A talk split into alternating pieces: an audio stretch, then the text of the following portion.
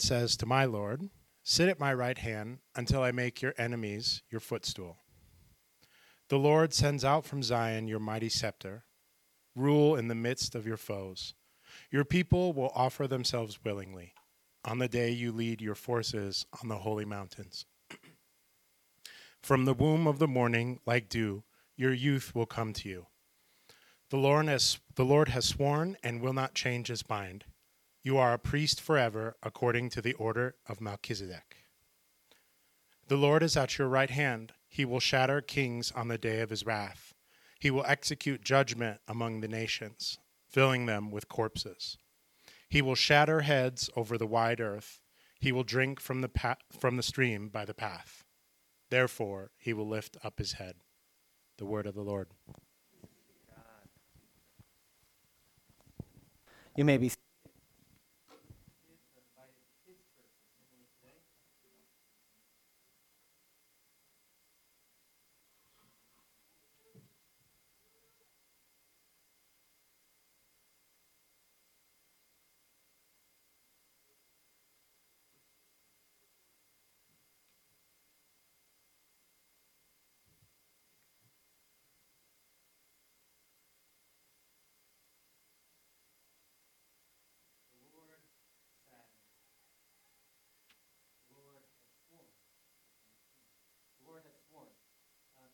Things make up this psalm's major parts. The Lord said, and the Lord um, the, as we go through this journey through these psalms, um, one of the things that Eugene Peterson has paired with them is these titles. Um, like last week we had unself-made. My mic's not on. Now it is. Or there's a delay. Um, uh, last week we had unself made. Um, this week we have unself centered. Um, and when you think, and what he talked about in relation to this is the Lord says, in that second section, the Lord has sworn. We find these two realities that are greater than the realities we can think of of ourselves as self centered. Is that there's something truer, that, that the one who um, has made the universe, who has structured um, it the way it is, has brought forth the Jews out of slavery and out of death and into new life, who has raised Jesus from the dead to hear the words the Lord says, means there's something truer about reality than we can think in our self centered ways. Or to say in another way, the Lord swears. The Lord has sworn that these realities are drawing us in different ways. And so part of his argument with these, this picking this psalm is that um, the early Christians found Psalm 110 to be one of the most important psalms. It's the most quoted psalm in the New Testament. Um, directly quoted seven times, alluded to 15 times. One of the ones which was um, Colossians, which David read for us, and the other was um, from Matthew, which is a very literal one um, where they're debating whom the Messiah is going to come from. Um, it's one used over and over again. Um, and yet, what he points out in his commentary is that, you know, Psalm 23 is well known in America. And there's no slight to, to having Psalm 23 w- well known. But he says there is a slight to Psalm 110 not being better known. And part of it is this idea is that there's. Um, we, we gravitate towards psalms that have deep meaning for us in times of trial. Out of the darkness I cry to you. Have mercy on me, O Lord, according to your unfailing kindness. These psalms sort of radiate, radiate around our presence, but there's a whole other section of psalms that talk about God's world, that Lord reveals through what he says. The Lord has sworn certain things to be true about our reality. And this, he thinks, can unsettle us in some ways. David and I were talking this week, and this book um, that sort of gave us the Psalms that we're walking through came out in 1985. Um, I was three. Um, uh, just just to feel old for me, but young compared to some other people. It's a great middle spot right now. Um, uh, but uh, the book came out, and what preceded the book, and which in many ways is alluded to often in this book, is this book called The Unsettling of America by Wendell Berry. And what in Unsettling of America, uh, Wendell Berry argues for our culture, thinking through who we are as Americans, is what happened is from, from the 1950s all the way until the present is, is agriculture, agrarian ways of being and relating to the land. And, and this is not just to say, when I say agrarian, agrarian refers to a whole wisdom mindset. Agrarianism um, speaks of a way of being and relating to the world different than urbanism different than other ways of being. And what Berry tries to argue is that what happened um, uh, from 1950 till he wrote that book in the 70s, but has only accelerated since then, um, is the decline of the American farm.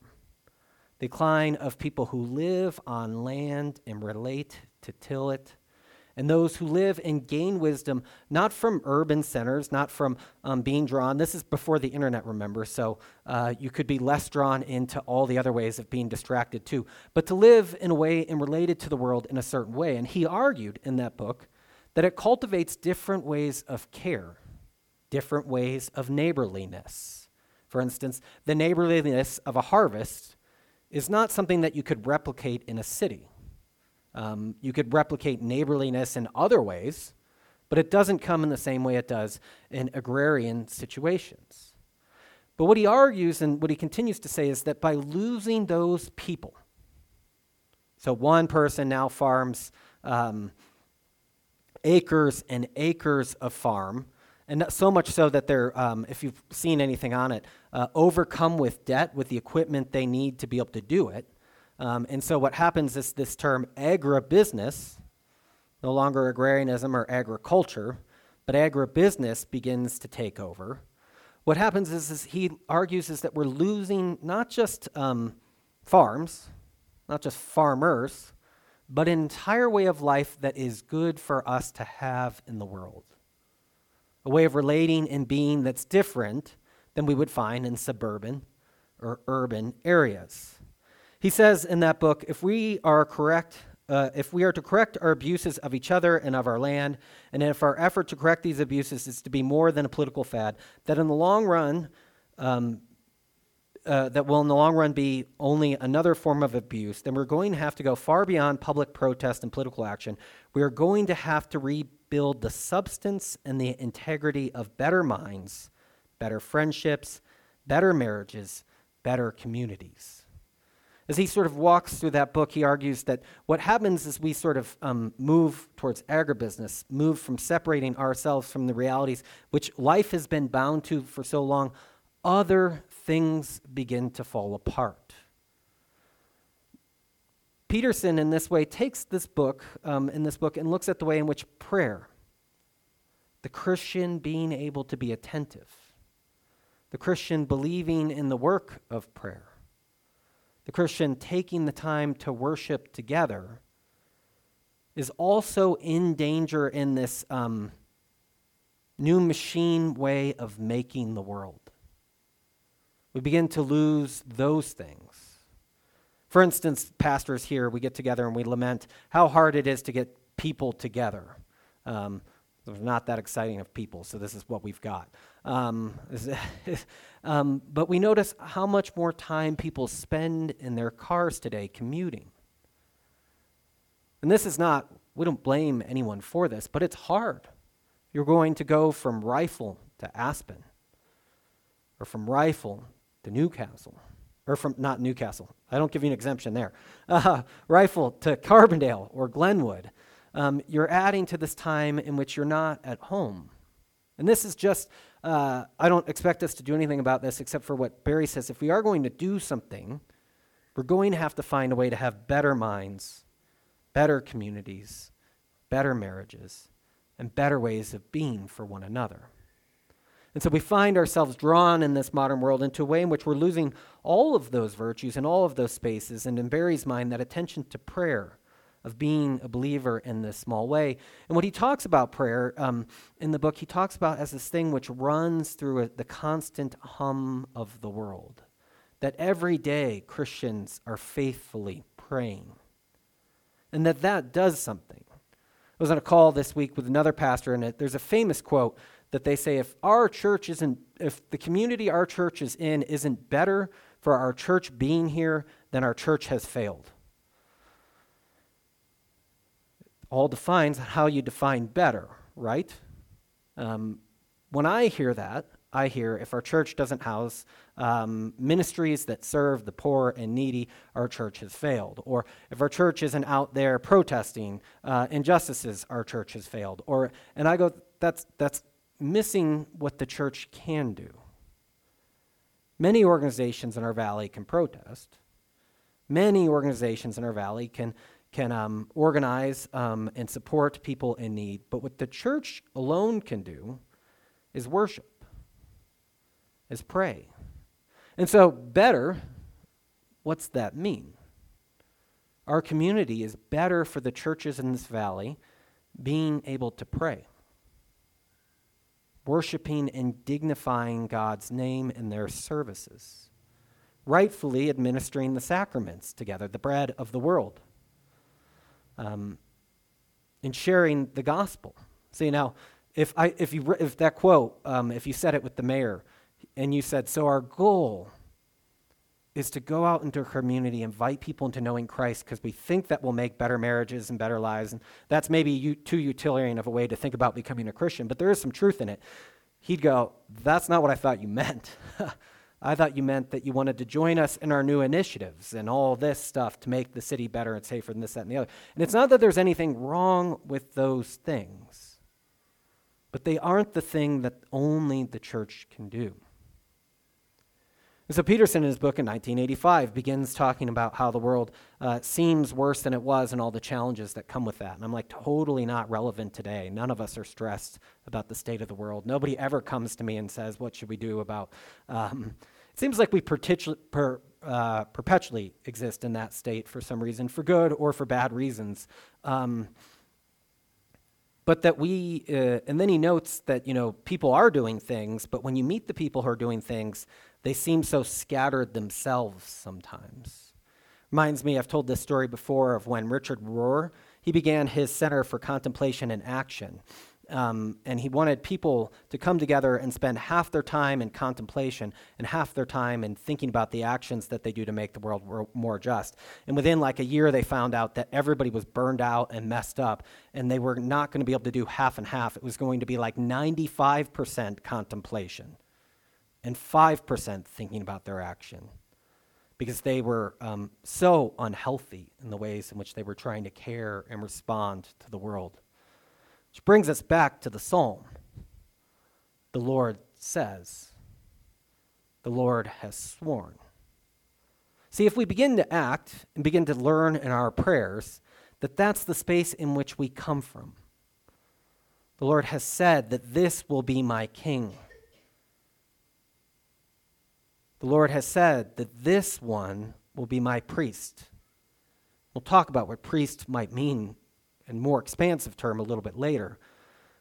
But that this message that we hear there, if we are to go out as ambassadors of this kingdom, and it's this kingdom that Jesus announces, um, it's his first act in uh, the three f- first Gospels, Matthew, Mark, and Luke that he announces that the kingdom is at hand after his baptism. Repent and believe the gospel. He announces this new order, this new shape taking place in the world, and new people being brought into it.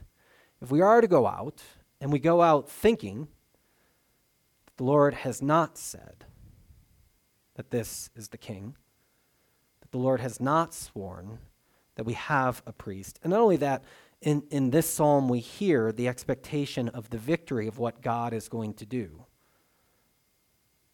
I mean, if we go out thinking we lose, um, which the book of Revelation kind of paints losing as winning, which becomes a challenge, your anxiety will only rise, though. If you think your faithful action in the world is all that the world hinges on, it's no wonder that we have to spend all our time when we finally get it in contemplation and not action to be able to renew ourselves.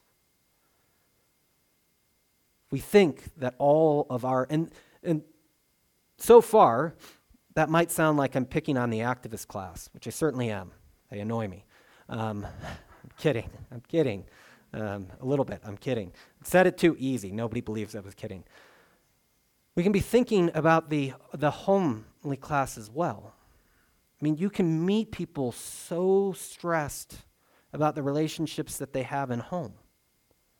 So stressed about trying to order all the things and where they send their kids to school, or how they relate to the world, or how they guide in this way, that they seem to have less hope than the activist class, if that's even possible. Um, they seem to think that it all hinges upon their ability to structure the world. And this comes in various forms in different ways. This is, Peterson says, this is why it's said twice in the Psalms, so we're reminded of it. The Lord says, and then it only takes two verses for us to have to go back to hear that the Lord has sworn to re center ourselves in an unself centered way. And so, this hidden work of prayer, he calls um, is the repair and the healing of interconnections. Prayer is the repair and the healing of interconnections. One of his big things that he comes after, and I think we fear it too is that prayer is too private. And he says private is not the correct word for prayer. I've used this quote before, but, but Barth's notion of that when we clasp hands in prayer, we begin an uprising against the disorder of the world is really where we should reside in our prayer. Prayer is not this hidden, private thing, but is where we are finding repair and the healing of interconnections. Um, this is William Stringfellow, a, um, a writer in the 1940s. It reveals every connection with everyone and everything else in the whole of creation throughout time. I thought I was just saying my prayers. And yet, what Stringfellow says, it is revealing connection with everyone and everything in the whole of creation throughout times. This one is, I, I, believe, from Marcus Aurelius, not a Christian, but he sees the same thing that Stringfellow is speaking of here. All things are interwoven with each other. The tie is sacred, and nothing or next to nothing is alien or uh, alien to aught else. Which I'm sure I'm missing a word there. Um, point being is that even even the people who lived more in touch with the world sometimes saw this interconnectedness that happens and the word that we have for this interconnectedness as Christians is prayer, of being together. And so this brings us back to the Lord says to my Lord, the Lord has sworn. How are we to be found in this way? And these are, are sort of two different oracles. Somebody else is speaking on behalf of the Lord.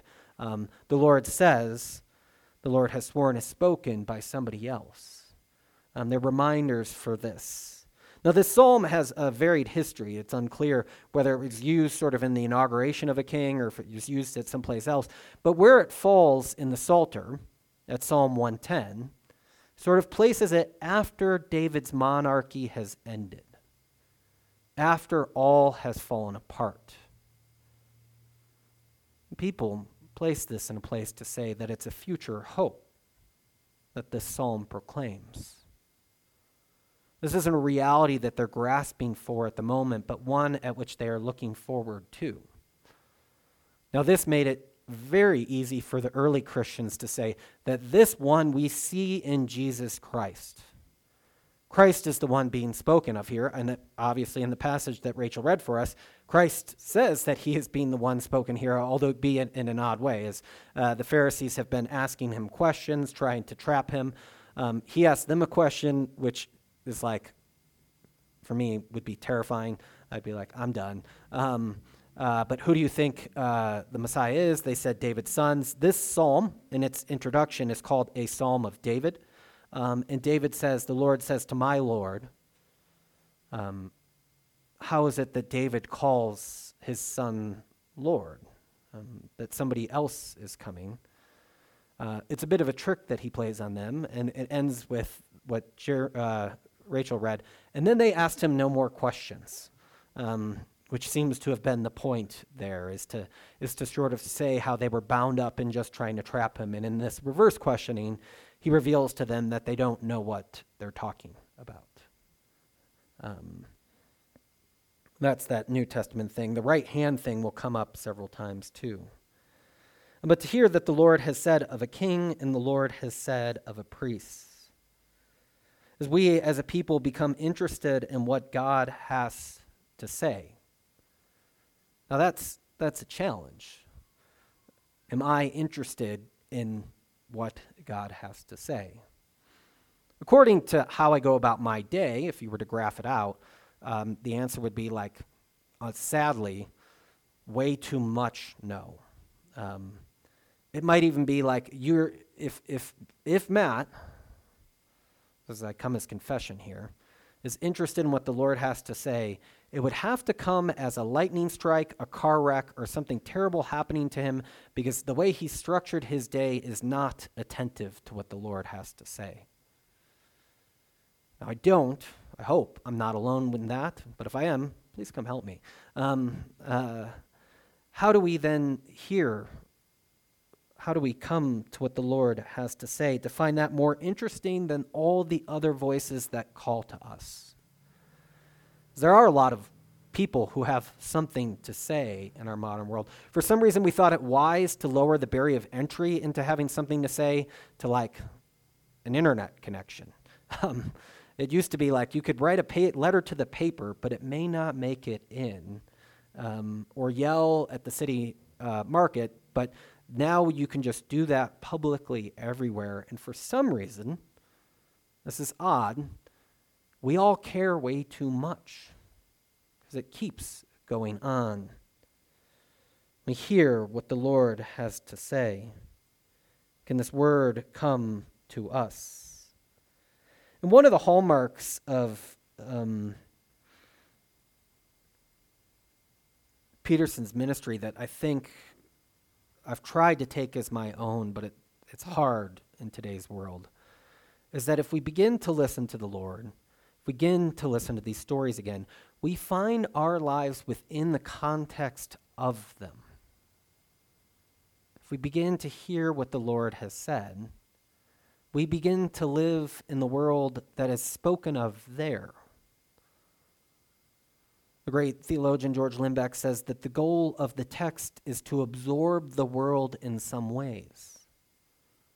We begin to understand ourselves and our relations in different ways, and this comes through prayer and it comes through hearing that message, hearing it over and over again, so that we can live into that place. And so, that first line that, that Jesus used in the discussion with the Pharisees, the Lord says to my Lord, uh, incidentally enough, uh, the Lord in this is where, when the English translators decided to always translate um, Yahweh, WH, WH as Lord, um, and then they have the other use of word, it sounds like the Lord says to Lord, uh, when it's the particular God says to another one, Lord. Um, uh, sit at my right hand until I make enemies a footstool under your feet. This seated at the right hand is one that we confess, funny enough, every week. I didn't even make that connection myself. On the third day, he rose again and he ascended it at the heaven. He is seated at the right hand of the Father, and he will come to judge the living and the dead. Sit at my right hand until I make a footstool of enemies under your or enemies a footstool for your feet. That this proclamation here of what the Lord says first off is that um, this king is being invited to sit at the right hand of God. And in this way, the king becomes sort of the. Um, uh, I'm trying to think of the right word. Um, the partner in administering God's kingdom here on earth. God is in heaven, and the one he invites to sit at his right hand becomes the one that becomes partner in that. Now, there are uh, Jewish scholars who often argue that there is no place in the Old Testament where human and divine work together in that way, and they go through a lot with Psalm 110 to argue that that's not the case, but here it is. Um, that Jesus is this one who's invited to sit here at the right hand and to have enemies under his feet. Um, this, in this way, we proclaim the present location of Jesus, by the way. Where is Jesus now? Some people would answer, well, he lives with me in my heart, um, which is true, but that's because he sits at the right hand of the Father. Scriptures are very clear about that. What David read for us from Colossians begins that way. And because he sits at the right hand of the Father, what Colossians goes on to say is whole new ways of being are possible. You can put aside the deeds of darkness and you can put on the clothing of life because your life is now hidden with Christ. Because Christ sits at the right hand of the Father, there's a new way for us to go. Again, the Lord says, the Lord has sworn. Because that's happened, we are brought into entirely new ways of relating and being in the world. And, and in the words of the Creed, um, until the enemies are under your feet, or kindly more put in the Creed, and he will come to judge the living and the dead. That in some sense, we know what the future brings as well. Because he is at the right hand of the Father, we have a way of knowing where history bends and how it goes. We ask, when he's sitting there until he comes to judge the living and the dead, or until um, your enemies will be a footstool under Christ's feet. Now, in the New Testament, the enemies, it says, are not flesh and blood, but principalities and powers, that which distorts our world. These are the things that bind us. Now, principalities and powers, we may not, um,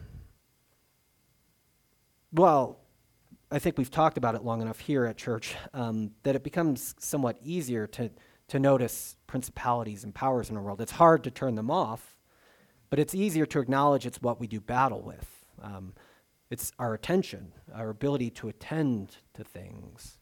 In one way, it's a market that continually tells us what we have is not enough.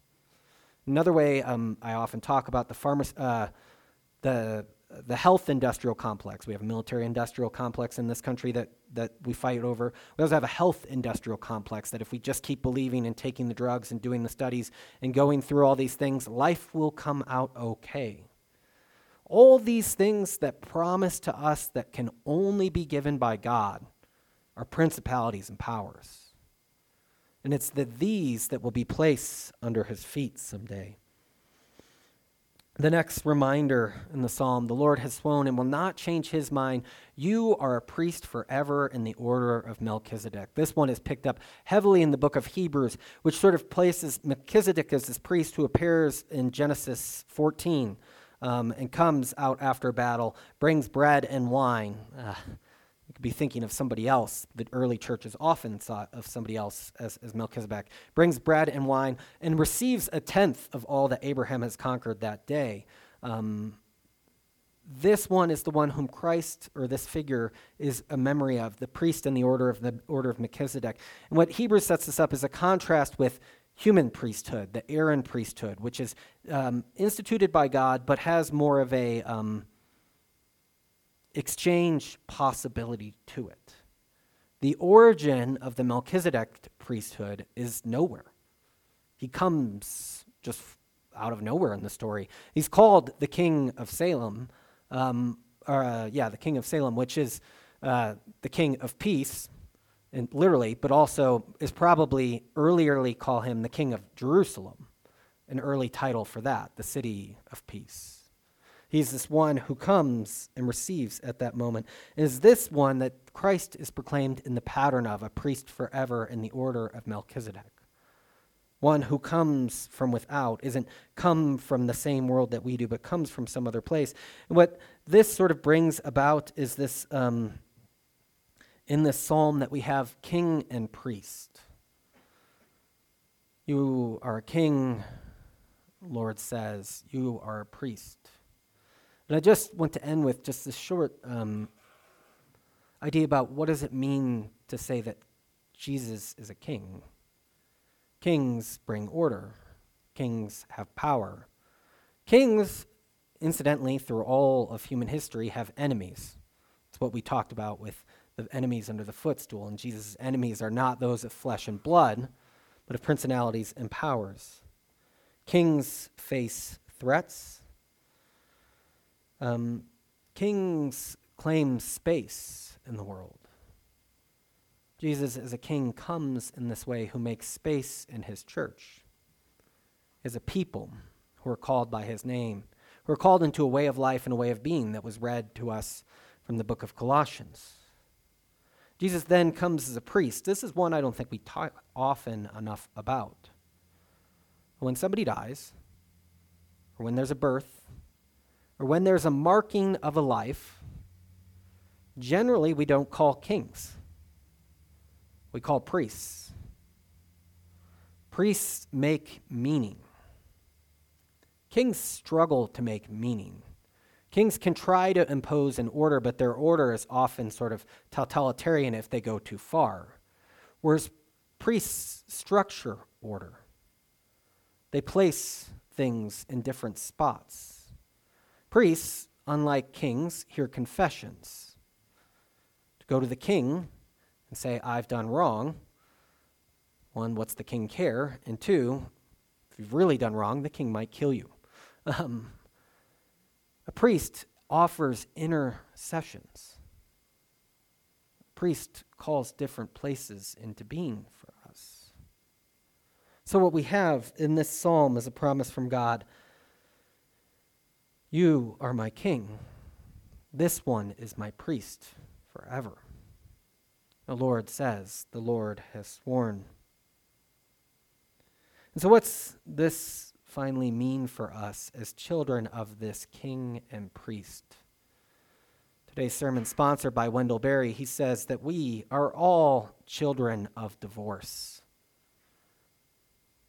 We live in a world where two things that used to go together no longer go together. So we should get anxious and try to make it all fit back together again. No, that's not what he says He says you can't put everything back together again. But as we hear, the Lord has said, the Lord has sworn. We have a priest and king that we know how this story ends. We have the freedom to put two things back together again. To, in the small cracks of our lives, invite that in and proclaim, Your kingdom come, your will be done, even on earth as it is in heaven. Let us pray. God, you have given us a king and priest, king who leads and guides and sets his kingdom of peace and justice and love upon the earth. A king who, like other ki- unlike other kings, sacrifices on our behalf too a king who leads downward rather than upward. So, too, you've given us a priest, a high priest in the order of Melchizedek, who continually is offering intercessions for us. We go astray, as we walk our broken paths, this is the priest who we can come to and say, Have mercy on me according to your unfailing kindness, O Lord This priest who also sits at your right hand and makes intercessions for us as we walk this path in broken and difficult ways.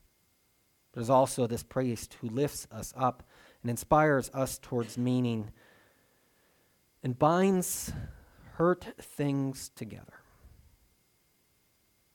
May Christ bind our hearts that way as well. First, Christ ascended to the Father.